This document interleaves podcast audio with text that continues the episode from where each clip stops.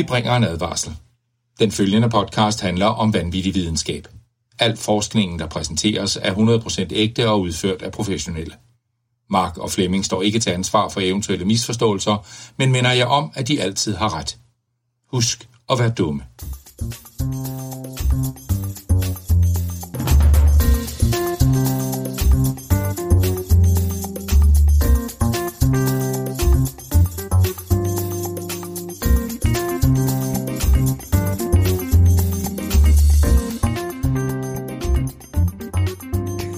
Ja, kør, jeg kører. Den, den er god. Kør den. Ja. Jeg ved ikke, om den kører. Mark, Den kører, den kører, den kører. Okay. Hej og velkommen til Videnskabeligt Udfordret. Jeg er jeres plysdyr Flemming. Og jeg er på ingen måde aggressiv, Mark Lyng.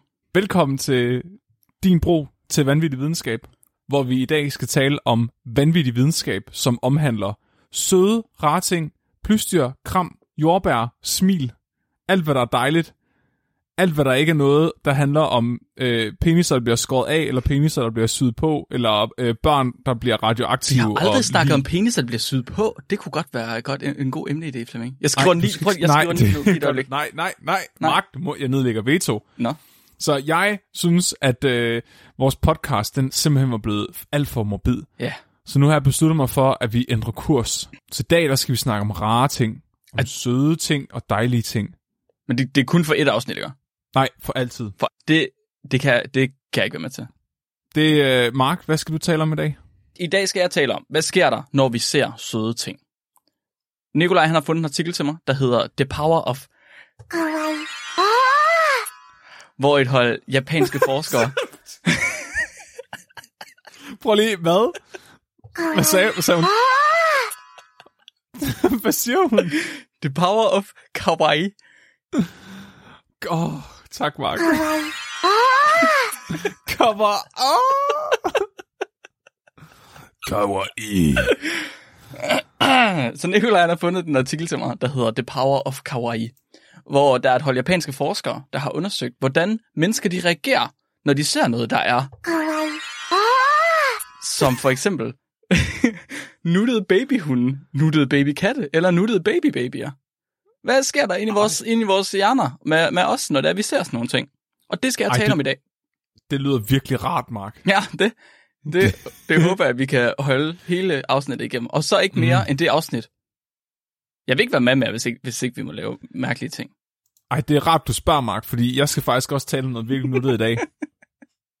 Så jeg øh, har fundet en øh, artikel, der påviser, at øh, voksne, de opfører sig bedre, når de er i nærheden af bamser. Okay. Og det er en rigtig god videnskabelig artikel, uden nogen problemer. Ja, du fandt den videnskabelige artikel. Ja, jeg fandt den til sidst, eller Okay. jeg fandt nok til at kunne stykke sammen med det bare. Okay, ja, ja, det er også det Ja, vigtigste. det er en lang historie.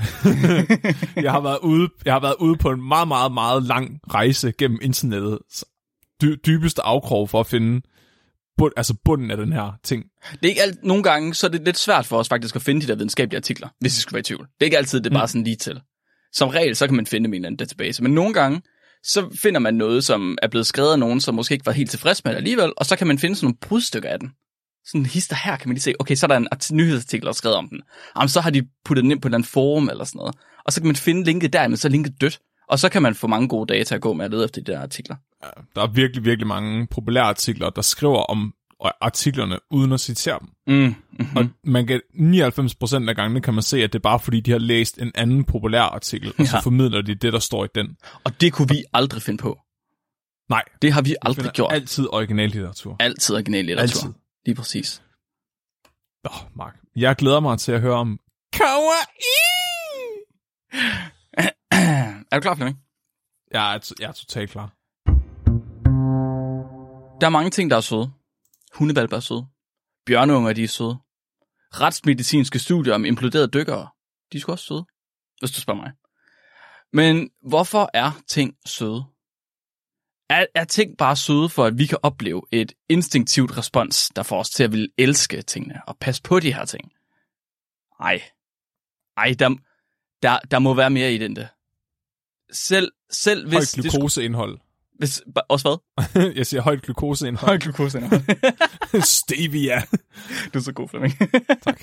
Selv hvis det skulle være grunden, så er mennesket, vi er så kynisk, og vi er så praktisk, at vi har helt sikkert på den ene eller den anden måde udviklet en eller anden form for ekstra respons. Altså så, sådan, at sødhed, det er ikke bare godt for den søde ting, men også for os. Mm. I Japan, der er søde ting. Og hvis du, hvis du har været på internettet de sidste 10 års tid eller sådan noget, så er du også stødt på... Okay, nu skal jeg nok stoppe. Almindelige mennesker, de har garanteret en holdning til, øh, hvad hedder det, hvad der kan kategoriseres som kawaii. Men almindelige mennesker, de har subjektive holdninger. Og øh, subjektive holdninger, det kan vi ikke bruge til noget. Så jeg har heldigvis kunne læse mig frem til en objektiv holdning, skrevet af overlevende, overlegne forskere, der har objektive holdninger, fordi det gør man så bedre af. Mm. Ja, og her er den objektive forklaring af kawaii. Ja. Søde ting er populære over hele verden. Specielt har Japans kultur accepteret og sat pris på barnagtighed på et socialt niveau. Forskellige typer af anime og karakterprodukter, såsom lommemonstre og... Lommemonstre. Sorry. Sorry, jeg Skal du se mit lommemonster, så kom med ud ind i min varevogn. Jeg griner lige en egen joke, det er virkelig dårlig stil. Ej, Okay. okay. lommemonster. Ej. Forskellige typer af anime og karakterprodukter, såsom lommemonster og godagmisser, der ofte kategoriseres som...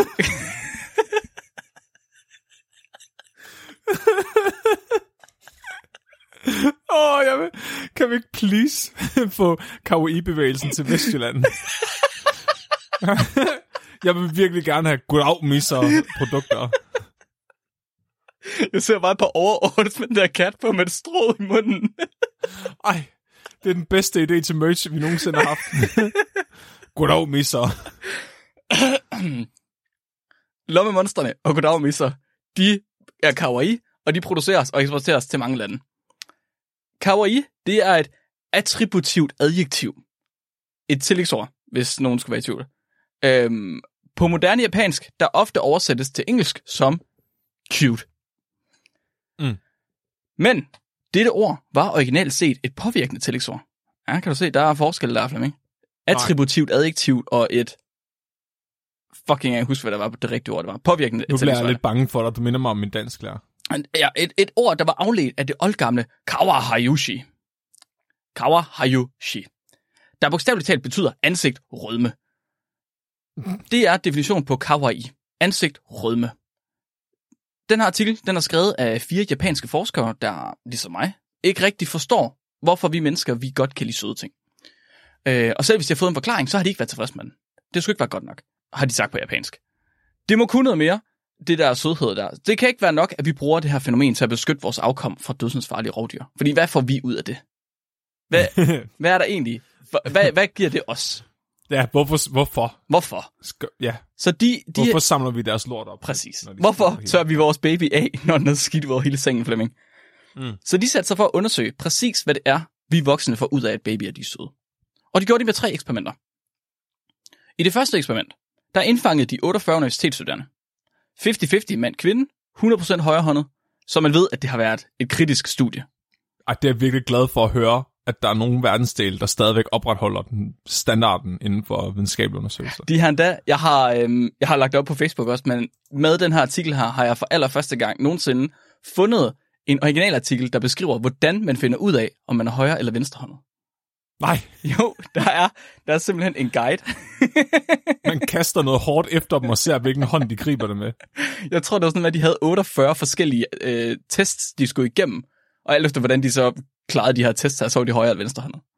Du binder en tung sten fast til dem og kaster dem i havet, og hvis de flyder, så er de venstre hånd. Ja. så de 48 studerende her, de fik til opgave at udføre en opgave. En opgave, der krævede et ekstremt højt niveau af koncentration. En opgave, hvis kognitive udfordringer ikke er set med Flemming, og som forskerne, de højst sandsynligt ikke selv har kunnet udføre. Og de skulle ikke bare udføre den her opgave én gang. De skulle udføre den to gange. Opgaven, Flemming, det var at spille børnespillet Op- Operation. Åh, oh, det er svært. To gange. Nej. Jeg siger det til dig, at kognitiv øh, udfordring her, det kan jeg godt love dig for. Men, bare rolig Flemming, deltagerne her, de, de fik en mental pause imellem deres forsøg. Bare rolig. Og øh, til Som dem, der skulle øh, have glemt det, eller aldrig nogensinde har prøvet at spille det, så Operation. Jeg ved ikke, hedder det Operation på dansk også? Ja, jeg tror, det hedder Operation på dansk. Okay. Det er et Men spil. det, at, Vil du forklare? Du må gerne forklare. jeg, jeg kom bare lige til at tænke på det.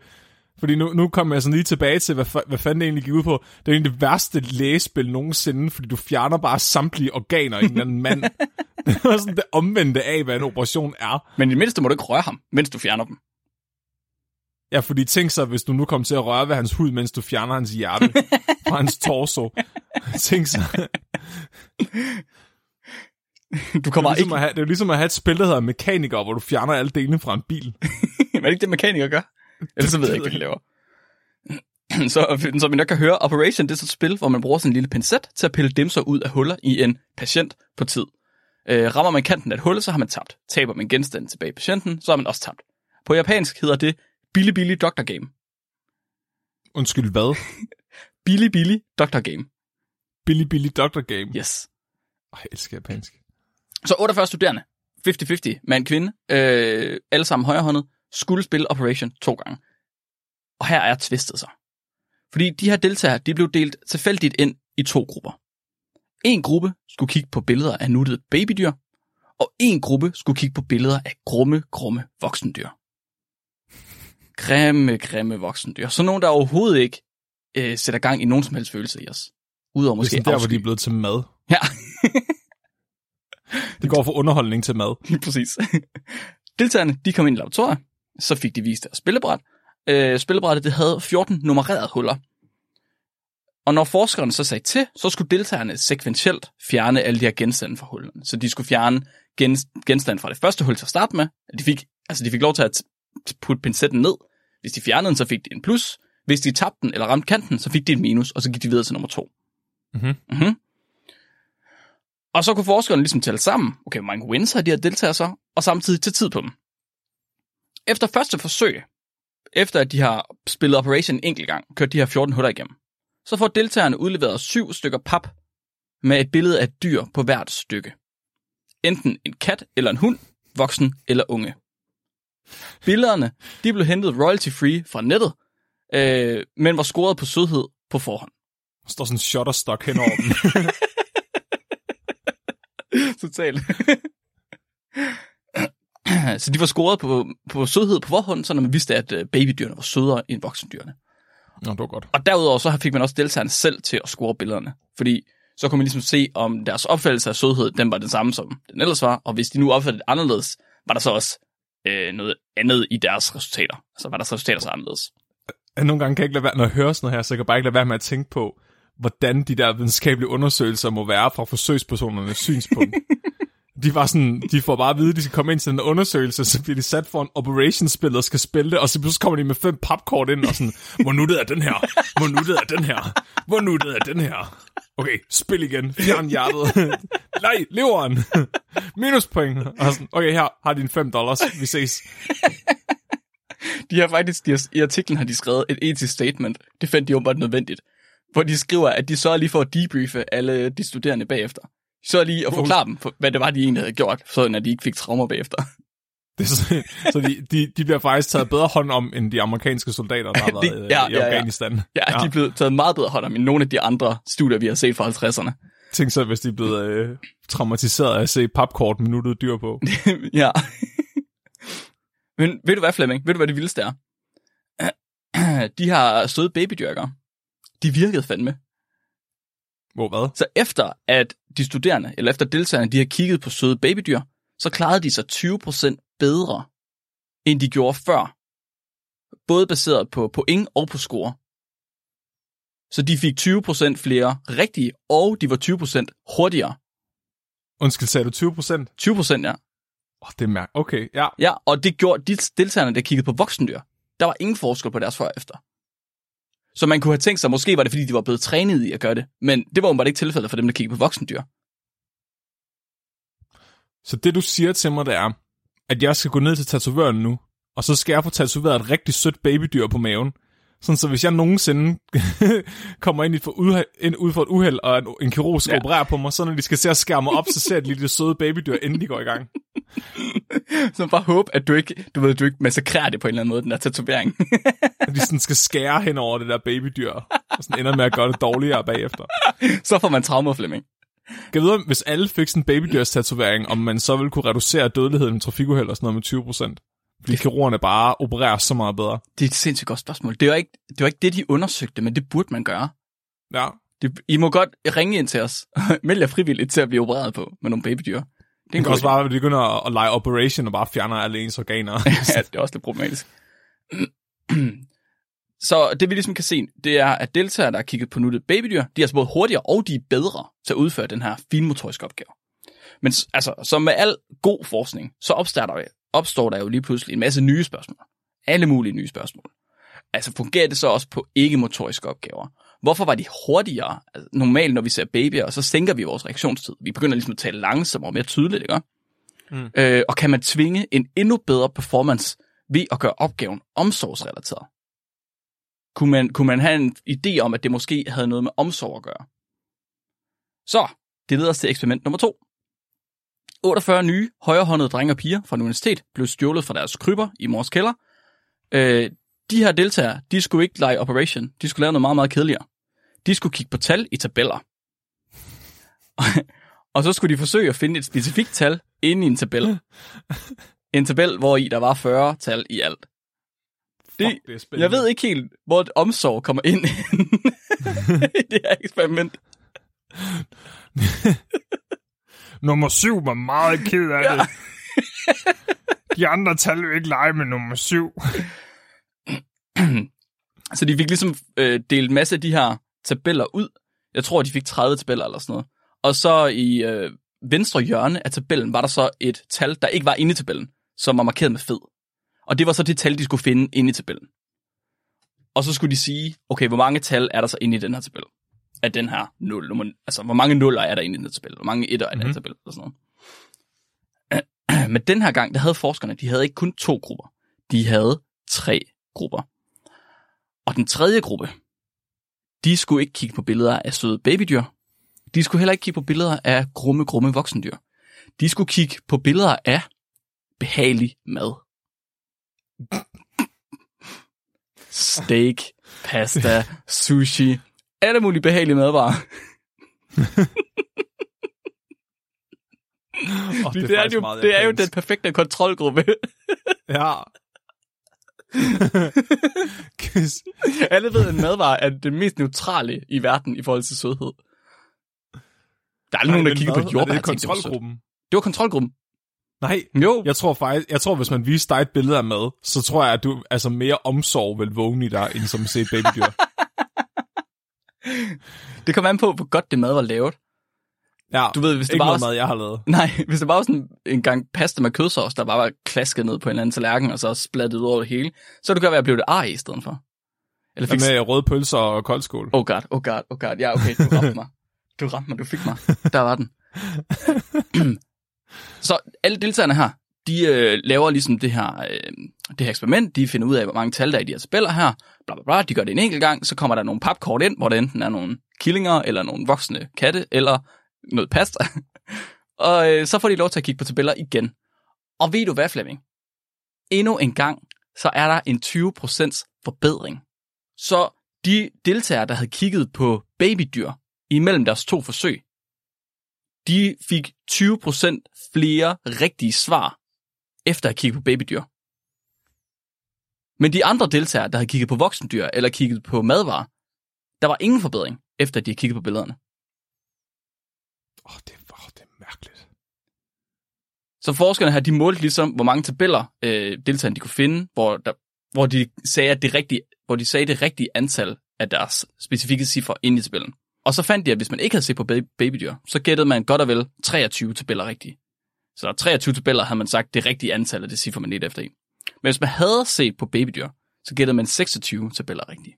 Men Flemming, Det er virkelig fucking underligt. Flemming, Fordi med, jeg kom bare til at tænke på, med det der operation, mm-hmm. altså der er der jo ikke din koncentrationsevne, der nødvendigvis bliver bedre, mm. så er det måske din finmotorik. Mm-hmm. Og det kan jeg forstå, fordi hvis du går rundt med en baby, så er det fucking smart ikke at tabe den. Ja.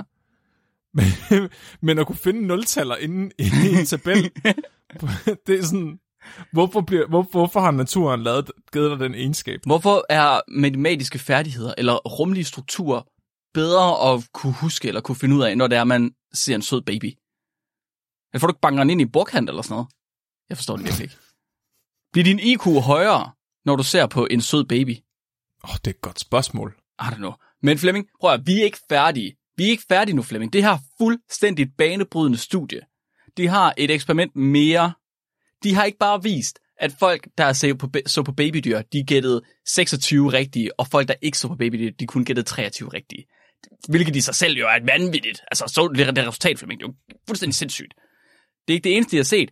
Så øh, har de dog kunne bringe på banen for at få mere evidens til det her allerede utroligt overbevisende studie, Flemming. Hvad skal der mere til? 36 højrehåndede universitetsstuderende, de blev kaldt ind til aktiv tjeneste. Igen 50-50, igen øh, noget med højrehåndet, alle sammen højrehåndet. De skulle kigge på store bogstaver med mindre bogstaver inde i sig. Altså for eksempel, hvor et H, hvor linjerne i H'et er lavet af små F'er. Ja. I, Ja. igen meget omsorgsfuldt studie. Forskerne, de målte deltagernes reaktionstid. Øh, hvis de blinkede ligesom det her bogstav op i hovedet på mig, så skulle de finde ud af, okay, er der et H, eller er der et F, eller hvad er der, hvad, alt efter hvad de leder efter. Og så delte de dem ind i tre grupper, men den her gang, der skulle kontrolgruppen kigge på neutrale billeder, hvilket de åbenbart havde fundet ud af, at med det ikke var. Jeg havde ikke neutrale Ja. ja. billeder. åbenbart ikke. De havde simpelthen fundet Nå. en, en, en samling af billeder, som var blevet objektivt vurderet til ikke at virke opstemmende på nogen. Jeg ved ikke, hvad der er på de billeder, men jeg kunne godt tænke mig at vide det. det, det er billeder af, af det danske folketing. Ja. og den her gang, Flemming, der var resultaterne inkonklusive. Nu er der lige pludselig ingen forskel mellem nogle af grupperne. Wow, what? Så de går på 20% til ingen forskel. Præcis. Men jeg vil så også sige, at de der 20 procent der, det er forskel mellem 23 og 26. Åh, oh, så, den, så det er p-hacking. Den statistik, de har lavet på det, Det virker har sådan. gjort det. Det virker sådan. Deres figurer, Åh, oh, de, det er er- også, øh, de er også hacket til, øh, eller hacket. De lavede sådan, at statistikken virker mere overbevisende. Det er, fuck, det er vildt. Det ligger så meget op af det, jeg skal snakke om om lidt. Nå, det er meget sjovt. Altså generelt, Ja. så, øhm, så klarede alle sig i de her grupper. De klarede sig bedre efter at have set på billeder. Og det, men det tænker jeg muligvis er, fordi de har lært, hvad lejen den går ud på. Så der var de her bogstaver, der flashede op i hovedet på dem, og så skulle de sige, hvad det var for bogstaver, eller hvad den var lavet af. Øhm, og det er ligesom det, de siger, måske er det derfor. Og de har alligevel haft to eksperimenter, hvor de har set en effekt, så måske er der jo noget. Men ja. Flemming, jeg tror, jeg tror, at det er fordi, at de her forskere, de har forsket i den forkerte retning. Søde ting, de er ikke søde, for at vi kan være bedre til at løse opgaver. Søde ting, Flemming, de er søde, for at vores øjlehjerne, den kan få aflastet sin trang til at myrde. Fordi der er en respons, næsten alle har, når de ser noget virkeligt. Og det er, og det er at få lyst til at spise dem, eller mose dem, eller kværke dem. Flemming, det var virkelig hårdt for mig at komme igennem det her afsnit her. Jeg, jeg, det var meget sødt, og det synes jeg var ubehageligt. Så jeg var nødt, simpelthen nødt til at prøve at finde øh, noget, der var mindre sødt. Og øh, heldigvis for mig, så er der jo en, en hvad kalder man det? En, øhm, en effekt, en, et, en responsmekanisme, som basically alle mennesker, de har, når de ser noget virkelig, virkelig sødt. Og det hedder cute aggression. Oh, det, oh, den artikel, den kiggede jeg også på, men jeg har ikke læst Er den. det rigtigt? Der, Ja. der er to artikler specifikt. Så der er en artikel fra 2015, hvor der er et hold forskere, der simpelthen har taget billeder af dyr, og så har de enten trykket dem sammen, så de bliver sådan mere babyagtige. Det kan man gøre. Mm. Så de ting, man ligesom ser som babyagtige, det er sådan store øjne og små runde hoveder og øh, samt, hvad hedder det, sammenklumpede træk og sådan noget. Og det havde de så kunne manipulere med billedmanipulation, sådan at de havde det samme billede, der var voksent, og det samme billede, der var baby. Og der kunne de simpelthen se, at de spurgte folk om en masse, masse, masse ting. Også at- spurgte ind til deres egne følelser og sådan noget. Og de kunne se, at basically alle, uanset deres øh, følelsesmæssige standpunkt til at starte med, de fik den her, den her fornemmelse af, at når de så noget virkelig, virkelig, virkelig sødt, altså den sødeste babykanin, du nogensinde kan forestille dig, at så var de sådan, okay, jeg har bare lyst til at, fucking, jeg har lyst til at rive hovedet af den her fucking kanin, og trampe på den, og spise den, og bade i dens blod. Der er ikke nogen, der gør noget ved det. Så jeg fandt et andet studie, hvor de simpelthen kiggede på selve mekanismen bag. Fordi jeg tror, de fleste er klar over, at der findes den her, den her, den her respons. Og de fleste har nok også selv oplevet den her respons, hvor de har været sådan lidt, åh oh, fuck, jeg har bare lyst til at mose et eller andet, og bare gøre noget. Jeg bare ikke... Oh, du bare, oh, Men hvorfor? Alle, Men hvor- ser mig. Men hvorfor? Og Flemming, jeg har fundet ud af, hvorfor søde ting, de er søde. Så søde Altså, ting, man har lyst til at mase dem. det er fordi, for at man har lyst til at mase dem. Så søde ting, de er søde, for at vi skal passe på dem. Det tror jeg, mm. det tror jeg er rimeligt. Øhm, det er de fleste enige om efterhånden. At søde ting, de er søde for, at man ligesom tager dem til sig, og gerne vil passe på dem, og gerne vil være omsorgsfuld over for dem. Åh, oh, må jeg gætte så? Ja, Så ens respons, der er, hvis jeg nu dræber det, så er der aldrig nogensinde noget, der kan gøre dem noget ondt. oh, det vil være... Det burde man. Det burde man. Det er ikke helt derfor. Problemet er, man tror simpelthen, at vi kan blive overvældet af sødhed. Man tror simpelthen, at Oh. ting kan være så søde, at hvis ikke vi havde den respons, så ville vi bare stå og sidre. Og bare stå i fuldstændig koma og sådan, øh, øh, øh, øh, er den sød. Jeg kan, bare, jeg kan ikke gøre noget. Og så har man udviklet det her respons, det her modrespons, for ligesom at ko- ko- altså slappe af igen og komme ned. Og modresponset til at synes, at noget det er så sødt, at man, har ly- at man ikke kan gøre noget, det er simpelthen at have lyst til at myrde det. Åh, oh, det er typisk menneskehjernen. Hold kæft, det, oh, det er det bare så ufatteligt dejligt, at jeg er ved at få en sammensmeltning. Jeg skulle hellere slå det ihjel. Hvor er det sindssygt. Hvor er det åndssvagt. Så jeg, er simpelthen, jeg har simpelthen fundet ud af, at sødhed, det leder til, at man er bedre til uh, operation. Og samtidig, så får det os også til at ville slå små ting ihjel. Det var så Og, meget øh, sødhed, jeg kunne holde til for i dag, Flemming. Tak. Ja, Som jeg selv kan sige- sige. Hvis I gerne vil performe 20% bedre til jeres eksamen, så øh, lav lige øh, jeres baggrund til et, et sødt babydyr Ja, på ja. laptoppen. Ja. Eller Photoshop Mark, så han ligner en baby. Så øh, inden jeg fortæller dig om min rejse gennem den videnskabelige publikationsverden, Ja. og muligvis en lille skandale, så øh, synes jeg lige, vi skal tage et lytterspørgsmål. ja, okay. Så øh, jeg, har, jeg har fået indsendt et lytterspørgsmål. Nej, privat. Ja. Nå, nå. Så øh, Mette, hun vil gerne vide, hvorfor kommer en boomerang tilbage, når man kaster den? Hvem er Mette? Hvorfor ved jeg ikke, hvem Mette er? Hvorfor, Mette, hvorfor har du ikke skrevet til mig? Det er fordi Mette er det en af mine kones venner. Nå, okay. Nej, det er en tilfældig lytter. Ja. Hvorfor kommer den boomerang tilbage, når man kaster den? Jeg har tænkt mig over det, Mark. Ja. Og jeg tror, det er fordi, at den savner sin ejer. Åh, åh. Hvor du, hvor Det er ligesom, du altid kommer tilbage til mig hver eneste onsdag, når vi optager. Jeg tror, det er, fordi jeg har Stockholm-syndrom. Ja, det kan være, at boomerangen har det også. Nå ja, måske. Prøv at tænke på, at den boede i en skov og var et træ og havde det godt, og så, så kommer der bare nogen og fælder det og mutilater den Det er fuldstændig. faktisk rigtigt, ja. Mm. Måske har den Stockholm-syndrom. Det kan jeg godt forestille mig. Altså, men, men hvis det svar ikke er godt nok, så, så har jeg også været inde og finde det rigtige svar. Det videnskabelige svar. Det lyder ikke sjovt. Hvorfor? Nej, det ved jeg ikke. Hvad, hvad er det videnskabelige svar? Okay, så det videnskabelige svar, det er, at du ved, det ligner ligesom et Nike-logo, Ja. en boomerang. Så den er ikke symmetrisk. Den ene arm er længere end den anden arm. Nå. Så når du kaster den, og den drejer rundt, så øhm, vil de to altså sider skiftes til at være øverst. Ja. Og når de så ikke er lige lange, så vil det lave sådan en ubalance i måden, den kommer fremad på. Så den drejer sådan sin bane rundt i en eklipse. Så det er egentlig ikke boomerangen, der sådan flyver frem og går tilbage igen. Det er egentlig boomerangen, der flyver i en, altså en, en halvcirkel. Nå, så den laver en, den har en oval måde at dreje rundt på, i stedet for en, Ja. en cirkel. Ja, okay. Ja. Men altså, hvis man så er dygtig, kan du lave et skarpere sving, så ligner det lidt, den vender om. Sejt. Men jeg synes, det... det- jeg synes, det er bedre bud med, at den savner sin ejer. Det synes jeg også. Jeg synes godt generelt ikke, at videnskaben altid er holistisk nok. lide. Nej, det gør du jo ikke. Nej. Det ved jeg, du ikke gør. Nu øh, vil jeg gerne fortælle dig om, hvad, hvad, hvad der er foregået i dag. Hvorfor jeg har skrevet til jer alle sammen i panik flere gange. Ja, hvorfor? Okay. Skal, okay, så det, det ved lytterne jo ikke. Flemming, han har, øh, han har, altså, hvad hedder det? Antastet mig. Harassed. Han har været efter mig Ja. hele dagen. Jeg har ikke kunnet lave mit arbejde, fordi Flemming han har skrevet tusindvis af beskeder til mig. Hele tiden. Mark, kan du ikke hente den her artikel? Mark, kan du ikke finde den her artikel? Mark, jeg kan ikke få fat i det her. Mark, hvor, hvor piratkopierer man videnskabelige artikler hen? Og flere, jeg, Nej, det har jeg ikke. Det Flemming, jeg ved det ikke. Altså, jeg, jeg ved ikke sådan noget. Jeg er en god dreng. Altså, hvad ved du? Hele tiden. jeg. Hvor, Ja, Så hvorfor er det, at du har simpelthen været efter mig sådan i dag, Flemming? Hvad er det for noget? hvis det gør det bedre, så er du ikke den eneste, jeg har spammet. Og det er altid noget. jeg fik opfattet et password fra en af dem, jeg arbejder sammen med, og prøvede at oprette en bruger. Men, uden han ved det med hans e-mail. og Hans... det er så typisk dig. Jeg tror, jeg kan høre podcasten. Jeg ved det faktisk ikke.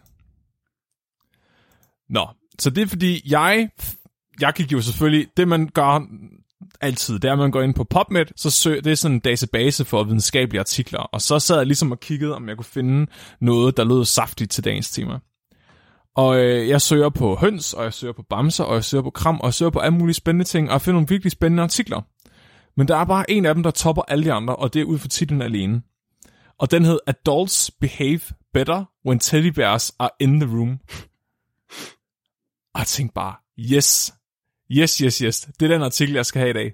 Voksne opfører sig pænere, når der er en bams i rummet. Hvordan beviser man det? Hvor- Hvordan laver man en videnskabelig studie omkring det? Så jeg finder artiklen, og downloader den. Det er en øh, professor, hun hedder Shirari Desai, Mm-hmm. og hun skriver i den her artikel, at øh, hun lavede nogle undersøgelser om, hvordan voksne opfører sig, når de er blevet udsat for børneting. Altså sådan bamser og hvad hedder det, farveblyanter og børnerim og andre ting. Og nu ved jeg ikke, Mark, hvad er dit forhold til bamser? Mm-hmm. Det er lang tid siden, jeg har haft en, må jeg nok Det sige. ved jeg ikke helt, om det er sandt. Det, det ved du ikke, om det er sandt. Jeg har dig. Hvad med bamsen Lyng? Åh, det er faktisk rigtigt. Nå ja, okay. Det er måske det eneste forhold, jeg har, jeg har haft til bamser i lang tid. Vi har I min familie, der har vi en, øh, en kæmpe bamse, menneskestørrelse bamse, som vi øh, deler rundt til den, der har været mest fuld til vores årlige familiefest, som var en hel weekend. Den, der har haft den vildeste brændert, får simpelthen øh, lyngbamsen med hjem. Jeg havde den for to-tre år siden. Hvis man synes, Annabelle-dukken, den ser brugt og uhyggelig ud, så, har man, så har man ikke set Lyngbamsen. Den har sådan en hasmæk på, der er 35 år gammel, tror jeg. Altså, den, den, den bams, den er hjemsøgt. Bamsen selv, den er 38 år gammel, mener jeg. Jeg, jeg tror, den har set ting, der er værre, end Annabelle-dukken har set. Det var min far, der fik den som den allerførste. Oh, slap af, det er, okay, det er imponerende. Ja, ja. Så der, var- det, var, det var faktisk et uh, coming-of-age-ting, da du endelig fik den. Det var anden gang, jeg fik den. Nå, okay, ja. fair nok. Personligt, så synes jeg, at bamser, de er et utroligt smukt symbol på uskyldighed og kapitalisme. Nå, De er alt, hvad der er smukt i verden på én gang. okay, så er det nok ikke vores bamse, du skal kigge på. Fordi du alle ved jo, at hvis du elsker dit barn, så har dit barn jo ikke kun én bamse, vel? Dit barn skal ikke kun have 30 bamser. Hvor meget elsker du dit barn? Hvor mange bamser har dit barn? Brug nogle flere penge på dit barn. Køb for helvede.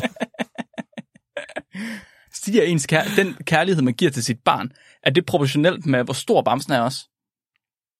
Absolut. Eksponentielt proportionelt.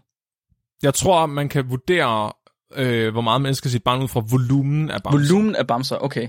Ja, så ikke størrelsen eller, eller øh, antallet, men simpelthen, altså, hvor, hvor meget fylder de til sammen. Okay. Okay, okay, okay. Det kan være, der er mere værdi for pengene ved at købe større bamser så, måske. Det ved, jeg jeg har faktisk ikke regnet ud, hvad, hvad, hvad prisen per øh, kubikmeter bamse er, alt efter størrelsen. Jeg tror faktisk, det kunne være mere øh, økonomisk rentabelt at købe store bamser, Mm. Også det, jeg mente. fordi der, de er bare va- mere vat. Ja, ja, præcis. Altså overfladearealet er mindre på dem, Præcis. så der er mindre stof for øjne og sådan noget.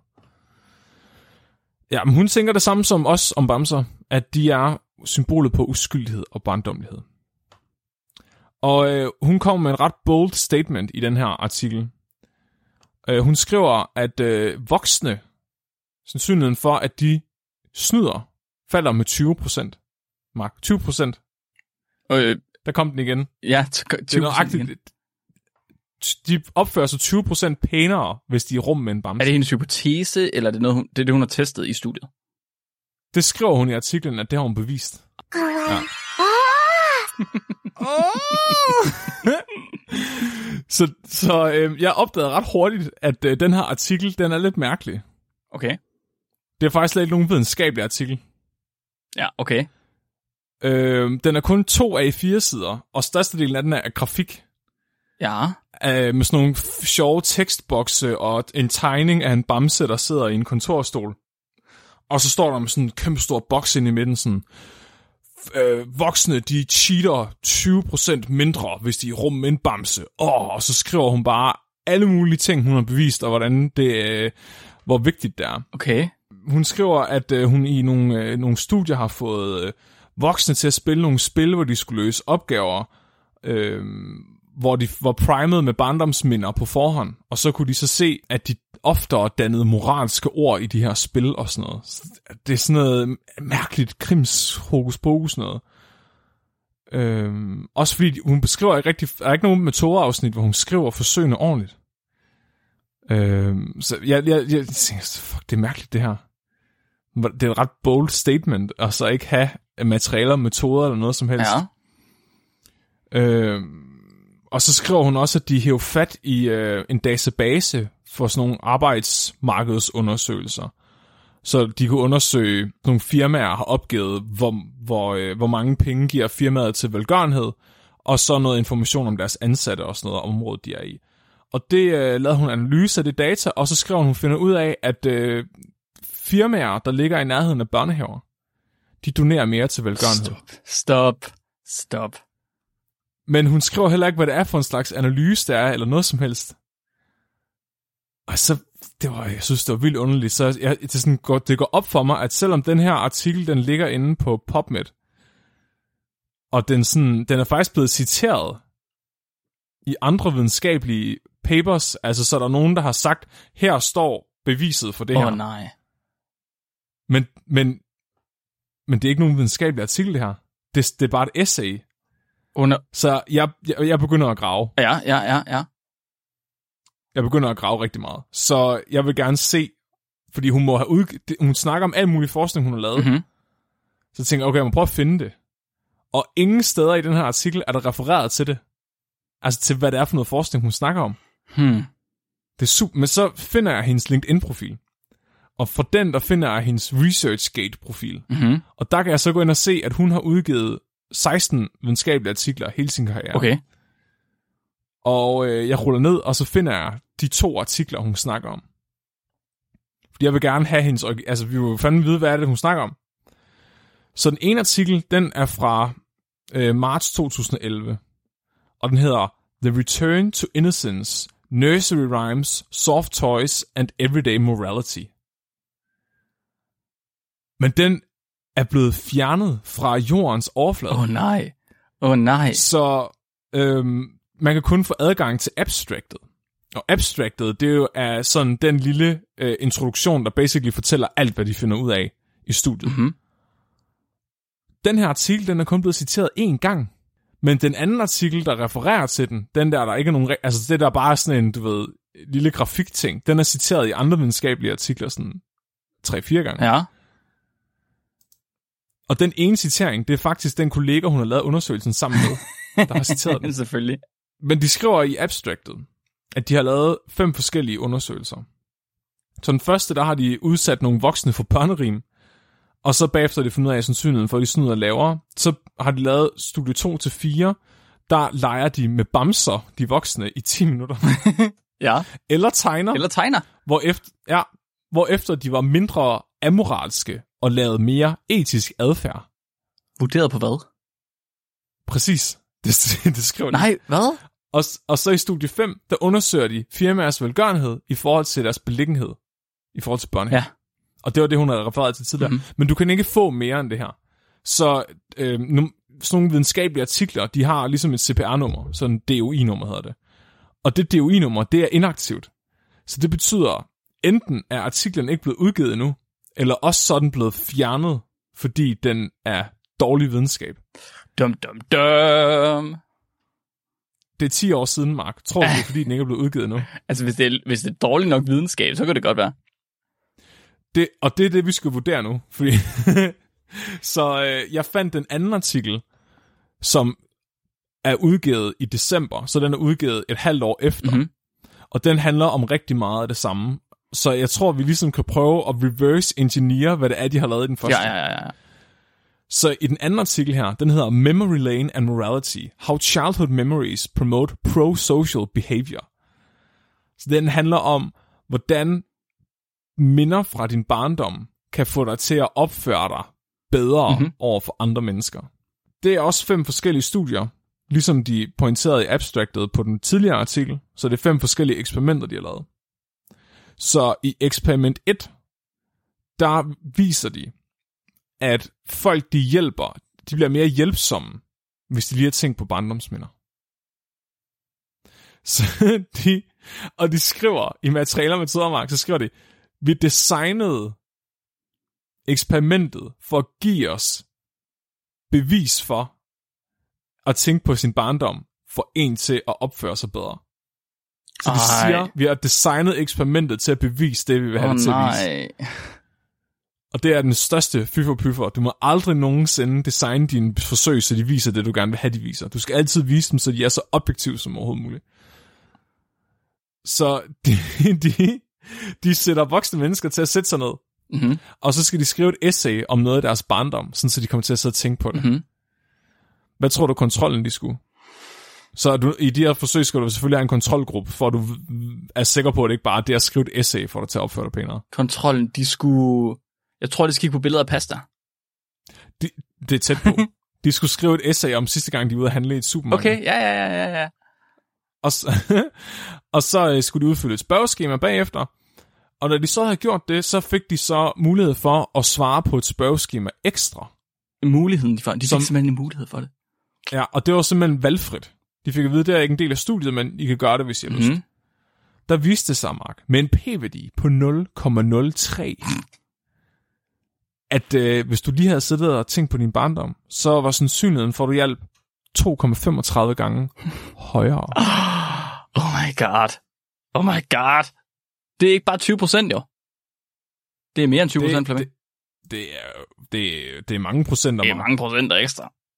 Det er og de øh, bagefter så de, de skal være sikre på, at øh, det, at de havde fået dem til at snakke om sidst, de var i supermarkedet, ikke var biased. Altså, fordi det kunne være, at, de var, at det havde været så traumatisk en oplevelse for dem at handle ind, Ja. at de blev Ja. vrede af at tale om det, og de så derfor ikke gad hjælpe mere. Selvfølgelig. Men det, øh, det har de taget højde for i deres regressionsanalyse. Og det synes jeg alligevel er godt af dem. Ja, ved at give dem et ekstra spørgeskema bagefter.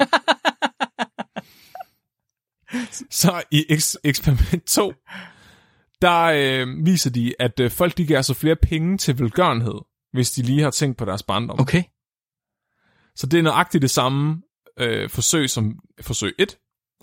Bortset fra her, der er kontrolgruppen, de skal skrive om deres tid på gymnasiet, i stedet for, da de var i supermarkedet. Mm-hmm. Fordi det, det, ved, det er lidt tættere på, så de vil jo gerne vise, at det er barndomsfaktoren, Okay. og ikke, ja. Hvad gjorde, de med, Og så hvad, hvad gjorde de med dem i kontrolgruppen, der ikke havde gået på gymnasiet? Det var universitetsstuderende det hele. Okay, så, så det havde- skulle de. det alle ja, ja, ja. Jamen, Ja, ja, Jo. præcis. Bagefter fik de så muligheden for at donere nogle, af de, nogle penge til øhm, velgørenhed. Og det var ret smart designet, fordi de fik nemlig 12 dollars for at deltage i undersøgelsen. Ah. Og dem fik de i hånden undervejs. Så de sad med pengene. Så fik de så mulighed for at donere penge til Japans jordskælvsoffre Okay. i en lille konvolut, der lå på bordet.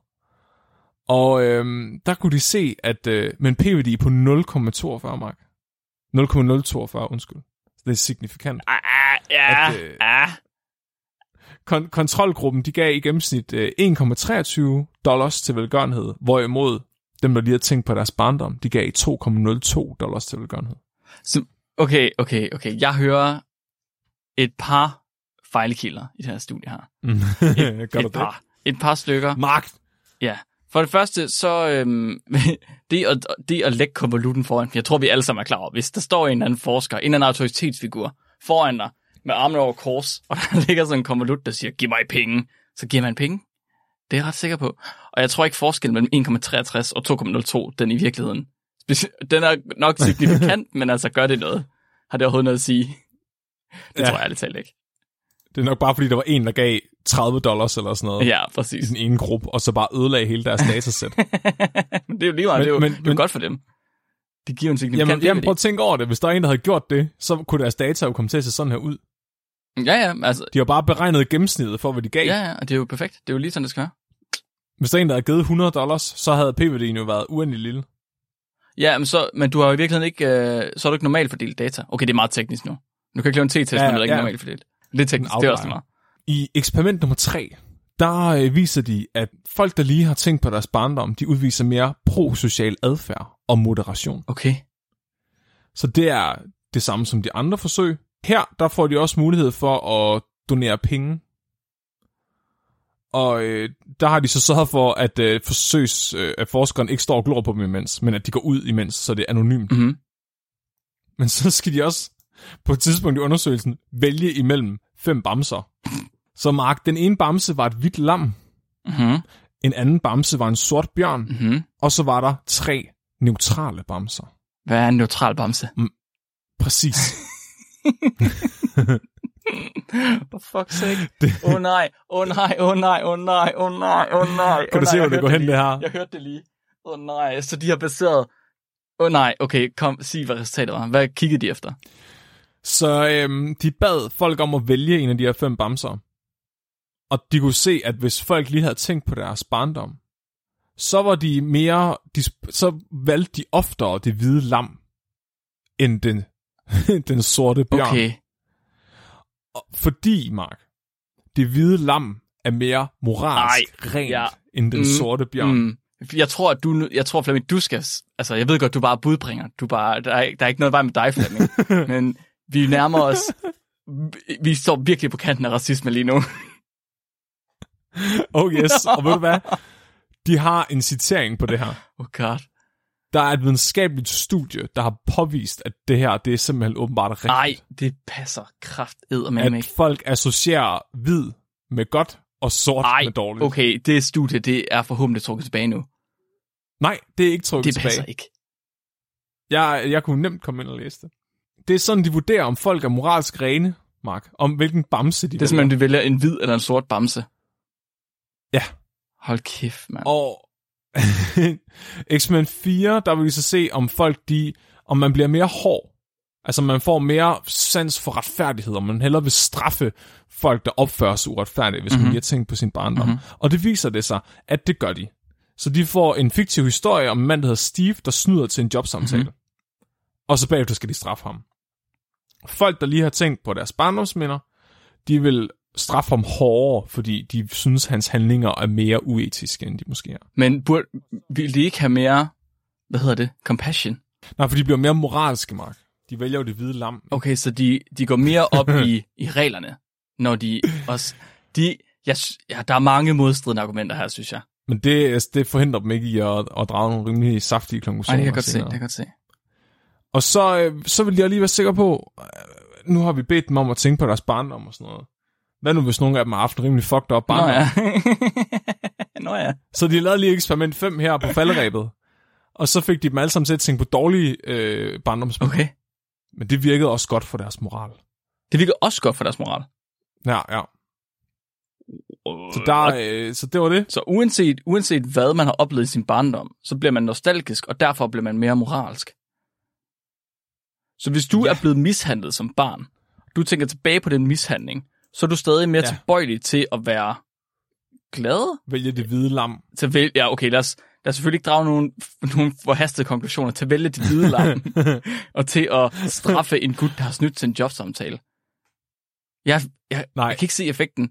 Hvad, hvad er din konklusion på det her studie, Flemming? Ja, men, men det er jo ikke så interessant, som hvad deres konklusion Nå, er. okay, hvad er deres konklusion så? Fordi nu kan vi jo ligesom vende tilbage til der, hvor jeg startede. Så der var den her artikel, der hed Adults Behave Better When Teddy Bears Are in the Room. Åh. Og der skrev... Åh, oh, tak. Så hun vender selv tilbage til de her data, hun har. Nu har vi selvfølgelig ikke dataene fra det studie, hvor de viser, at voksne de snyder 20% mindre. Færre. Men en af de ting, hun siger, det er, at øhm, det her, det er simpelthen super øh, logisk. Man øh, ved, at voksne, de udskiller mere oxytocin, øh, når de er i nærheden af børn, og det er associeret med prosocial adfærd. Og så kan man også se i aber, at hvis de går rundt med en unge, så vil de ofte lægge op til samarbejde. Ja. Det er sikkert rigtigt nok. Det er nogle rimelig solide argumenter, fordi det kommer fra øh, neuropsykologi og fra øh, fysiologisk antropologi. Ja, eller ja, et det eller har hun sgu nok styr på. men, men, øh, men, men hun mener så, at det forskning, hun har lavet her, hvor hun viser, at øh, folk de bliver mere prosociale af at tænke på deres barndom, og af at være i rum med bamser. Det er værdifuldt, fordi det kan man bruge til at bekæmpe racisme. Oh, fucking fuck. Nu stopper du med. Nej, det er Ej, hvor er det fucked up. Hvor er det mega åndssvagt. Til at bekæmpe racisme. Ja, Hun har lige bogstaveligt talt påvist, at folk der, folk, der er mere moralske, de også er mere racistiske i virkeligheden. Eller også så er hun racistisk, fordi hendes studie er designet racistisk. de er i hvert fald øh, Men samtidig så kan hun bekæmpe racisme. med at, øh, at lægge vægt på at vælge det hvide lam frem for den sorte bjørn. Det er, det er rigtigt. Vi skal ikke drage nogen forhastede konklusioner. De valgte bare det hvide lam, og ikke den ja, sorte hun bjørn. mener også, at, at øh, det her det er værdifuld viden for, for, øh, for firmaer og til at, at undersøge firmaer, fordi hvad nu hvis chefen for et firma har babyface? Kan firmaet så slippe afsted med for eksempel at forurene mere, fordi folk...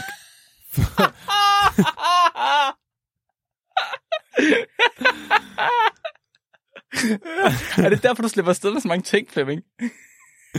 det, det kan godt være. Så det forfærdeligt menneske, det okay, jeg ligner en baby.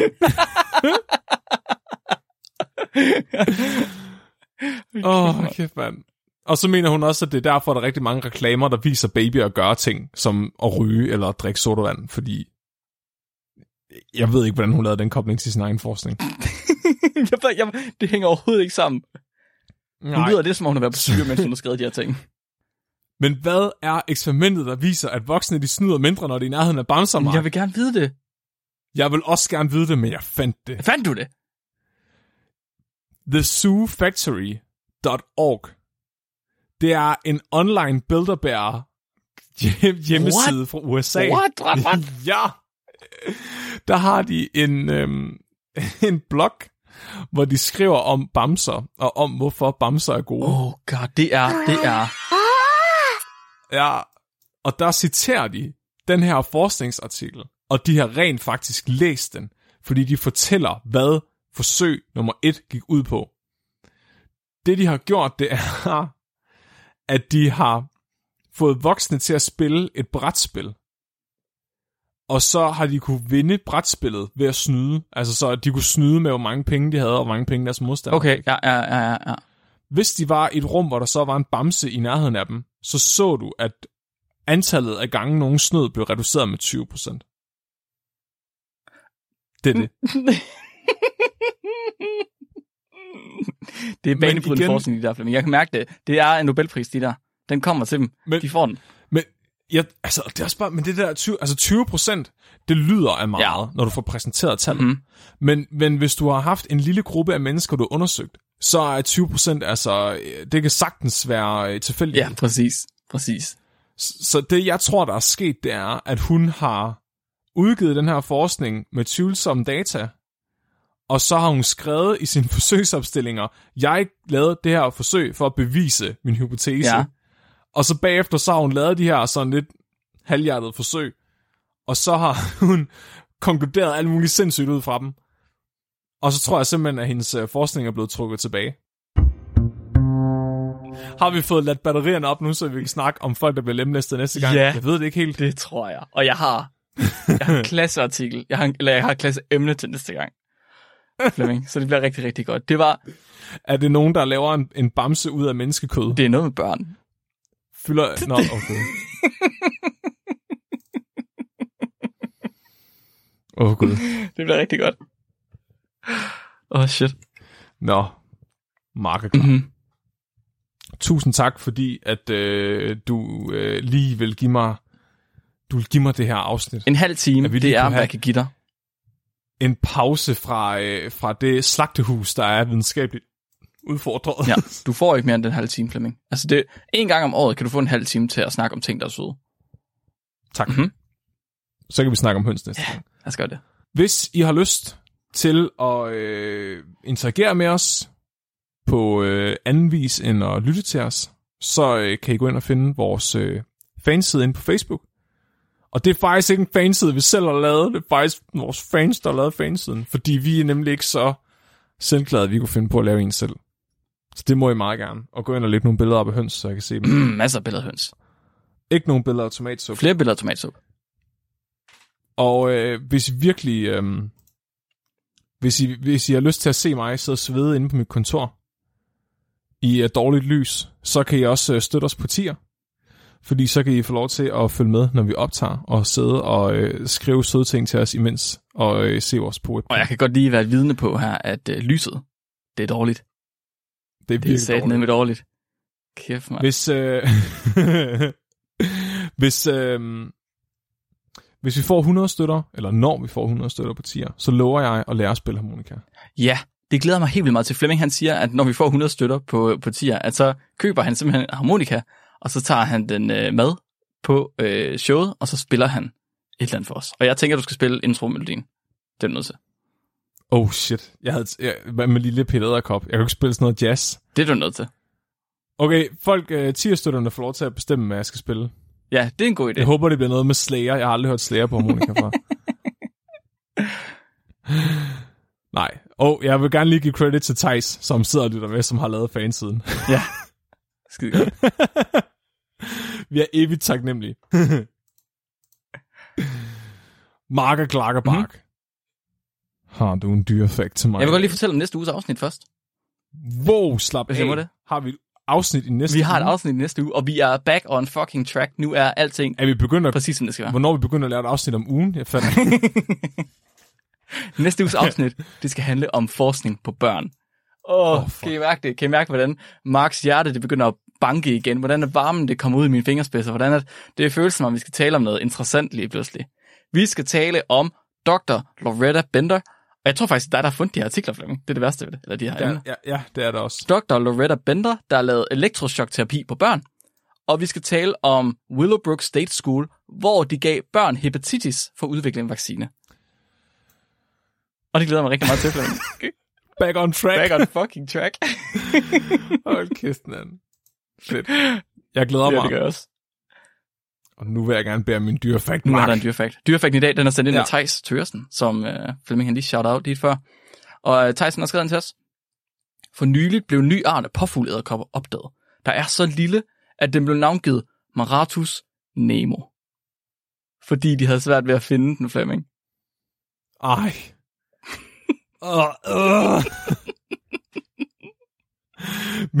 Mit navn er Og Flemming. mindre end Mark. Du er blevet videnskabeligt udfordret. Husk at være du.